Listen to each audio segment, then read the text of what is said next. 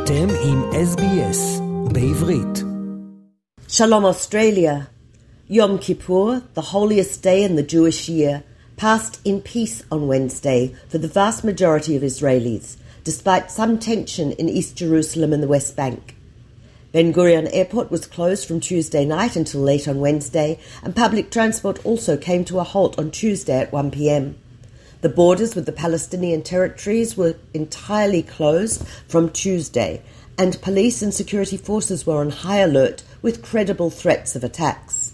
26 military battalions received reinforcements over Yom Kippur, and thousands of Israeli soldiers remained in the West Bank and along the security barrier. No major incidents transpired. Medics from Magen David Adom treated 2,741 people over Yom Kippur, 1,920 of whom were taken to hospital for further medical care. Three people were seriously hurt on the roads a pedestrian on Road 4, a motorbike rider aged 19 in Tira, and another person near the Gadot forest. There were 285 bicycle, scooter, and skateboard riders who needed treatment for injuries on roads. 133 expectant mothers were taken to hospital with medics assisting one woman in Jerusalem to deliver her baby. 268 people were treated for dehydration or fainting brought on by fasting. Opposition leader Benjamin Netanyahu was hospitalized overnight on Wednesday after feeling unwell on Yom Kippur. He is reported to be fully recovered from the incident. Violence in the underworld and between criminal gangs has reached new highs this year. Following an hours long manhunt, four members of the Jaroushi fam- crime family were arrested on Monday night in connection with the killing of rival gang chief Benny Shlomo at a petrol station earlier in the day.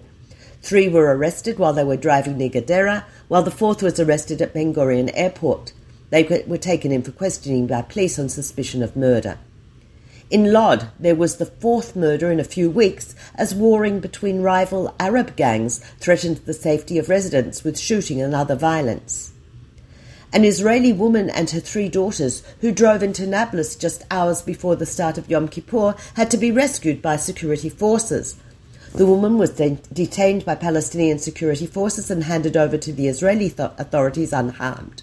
But the IDF forces, who went to rescue her, came under fire. Israel bars its citizens from entering Palestinian controlled areas. Police suspect nationally motivated arsonists set fire to the Dor farm on uh, Moshav Mehola in the Jordan Valley on Yom Kippur Eve on Tuesday, burning it to the ground and causing millions of shekels worth of damage. Five Arab men from the south were attacked by a mob in Bat Yam on Tuesday evening. Three of them were injured and one was taken to hospital for treatment. In a separate incident in Bat Yam on Tuesday night, a mob overturned a vehicle belonging to residents of the Arab town of Jaljulia. On Thursday night, a 19 year old Israeli from the centre of the country and an 11 year old Haredi boy were among those arrested for attacking the light rail in Jerusalem.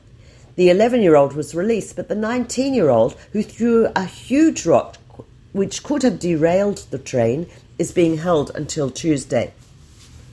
The IDF concluded an investigation into the death of seven year old Ryan Suleiman and found there was no connection to the actions of Israeli soldiers.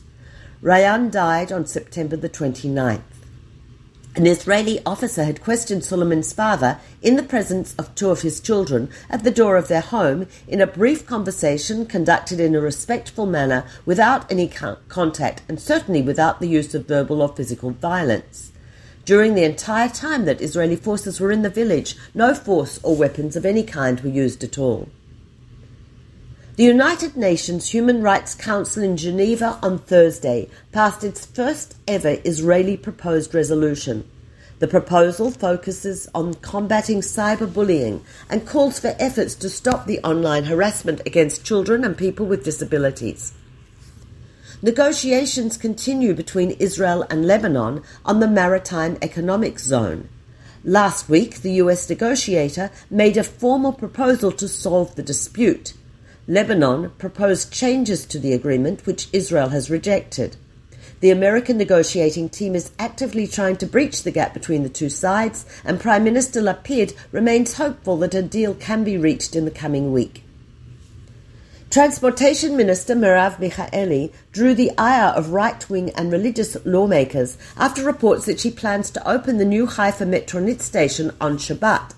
Likud MK Shlom, Shlom Karhi tweeted that Michaeli, the Labour Party leader, is buying yourself a front row seat with the eternal enemies of Israel. Your clothes are black and your soul is black. Go.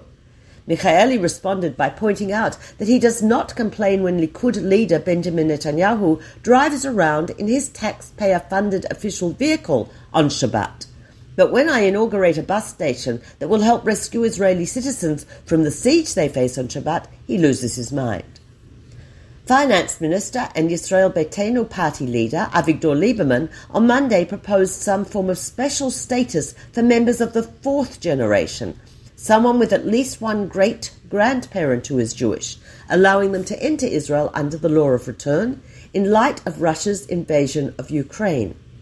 This is in complete contrast to the platform of the Religious Zionism Party, which explicitly states its intentions to remove the grandchild clause in order to prevent the entrance to Israel for those who are not Jewish. Last Sunday, the government approved a budget increase of 90 million shekels to, to the Immigration and Absorption Ministry towards additional solutions Im, for immigrants who arrive in haste and with little or no preparation. The graves of two soldiers who fell during the War of Independence in 1948 near Kibbutz Yad Mordechai were finally declared on Thursday, more than 75 years after they were killed. Israel continues, nearly 75 years after they were killed, Israel continues to search for the bodies of more than 70 soldiers who fell in the War of Independence. The families Rosenberg and Eisenberg will be able to formally bury their dead this coming week. Baruch Dayan Haemet. About 100 Israelis gathered in Independence Park in Jerusalem on Thursday to rally in solidarity with Iranian women. Jerusalem Deputy Mayor Fleur Hassan Nahum, one of the rally organizers, said, We're not against the people of Iran. We're with them. We're against the re- regime of Iran, which kills women and denies them freedom. We're dreaming of the day when Iran can hold, join its neighbors in the Abraham Accords and make peace with Israel. Holding signs in Hebrew, English, and Farsi, protesters included many of Persian descent, and the crowd chanted, Women, Life, Freedom. Tonight, the festival of Sukkot begins, and once again the Palestinian territories will be completely stilled from Israel. Sukkot is called the season of joy and is celebrated by the erection of Sukkot, booths with leaves or branches as their roof, symbolizing our reliance on divine protection and our vulnerability to the forces of nature. The second symbol of the festival is the four species, a bundle consisting of a palm frond, myrtle, willow, and the citron, an etrog. Each of these very different types of plant life represents a different type of per- person, and they are bound together to represent unity and the essentiality of each person to the community. The highlight of the festival used to be the water drawing ceremony at the temple in Jerusalem. The fact that water could still be drawn at the end of the long dry summer before the onset of rain for the year was proof of divine providence. The Talmud says that anyone who has not witnessed Simchat Bet HaShoavah has never witnessed true joy in their lives. This is Peta Jones Pellach reporting for SBS Radio, wishing all of our listeners Chag Sameach and Moadim L'Simcha. רוצים לשמוע עוד סיפורים? האזינו דרך האפל פודקאסט, גוגל פודקאסט, ספוטיפיי, או בכל מקום אחר בו ניתן להאזין לפודקאסטים.